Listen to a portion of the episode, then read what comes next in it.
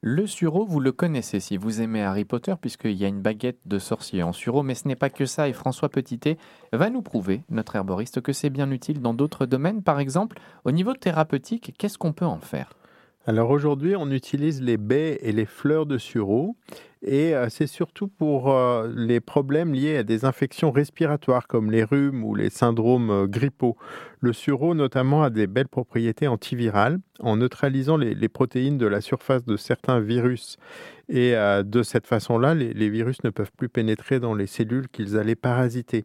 Donc ça a été notamment démontré pour les virus grippaux. Alors, j'entends tout de suite venir le coronavirus. Là aussi, euh, il y a peut-être des arguments pour penser que le sureau est intéressant, mais attention, on n'a pas encore de démonstration formelle euh, d'effet avec le sureau.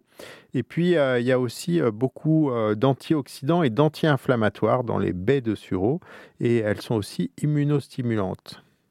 On en a beaucoup parlé de baies, mais il n'y a pas que ça dans la plante. Est-ce qu'on peut utiliser d'autres parties en phytothérapie? Alors on peut utiliser aussi d'autres parties. traditionnellement, on utilisait aussi l'écorce euh, comme diurétique et purgatif ou comme anti-inflammatoire dans les rhumatismes articulaires. Mais comme l'écorce est un tout petit peu toxique, c'est plus guère utilisé. Par contre, on utilise les fleurs. D'abord parce que c'est une très bonne infusion, les fleurs de sureau, mais aussi parce que c'est un bon remède sudorifique, c'est-à-dire qu'il fait suer et euh, qui est diurétique. Et on peut utiliser les, fleurs aussi comme adoucissantes pour faire des lotions pour les yeux fatigués. Par exemple, on peut associer des fleurs de sureau et des fleurs de camomille pour faire des lotions pour les yeux. Est-ce qu'il y a une forme plus facile qu'une autre pour l'utiliser?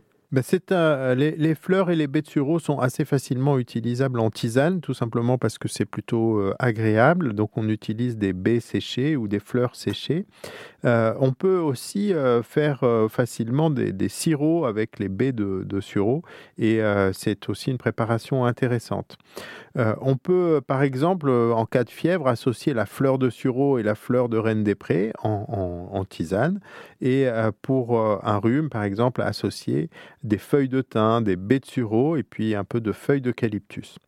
Voilà. Et dans les sirops, on va pouvoir aussi faire des associations entre des baies de sureau et puis, euh, par exemple, faire infuser du thym et faire un sirop à la fois au thym et euh, euh, aux, baies de sureau.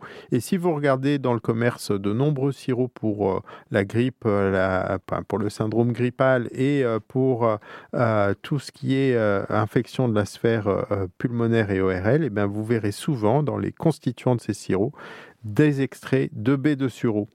Vous nous avez réservé une petite étude amusante pour terminer notre sujet sur le sureau. Oui, une petite étude clinique, c'est-à-dire une étude faite chez l'homme qui a été publiée en 2016 sur la prévention des rhumes après un long voyage en avion.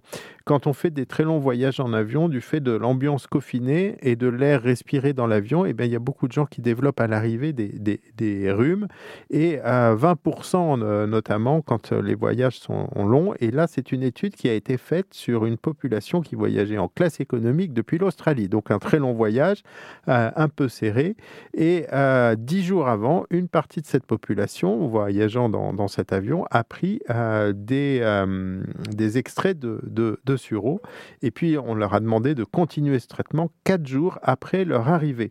Eh bien, cet extrait de sureau a permis de montrer que chez les passagers qui ont reçu cette, cet extrait, eh bien, il y a eu moins de rhume, moins de symptômes aussi quand ils avaient un rhume et que les épisodes ont duré moins longtemps. Donc, il y a un effet préventif et puis aussi un effet curatif pour raccourcir la durée euh, de, l'épisode euh, désagréable.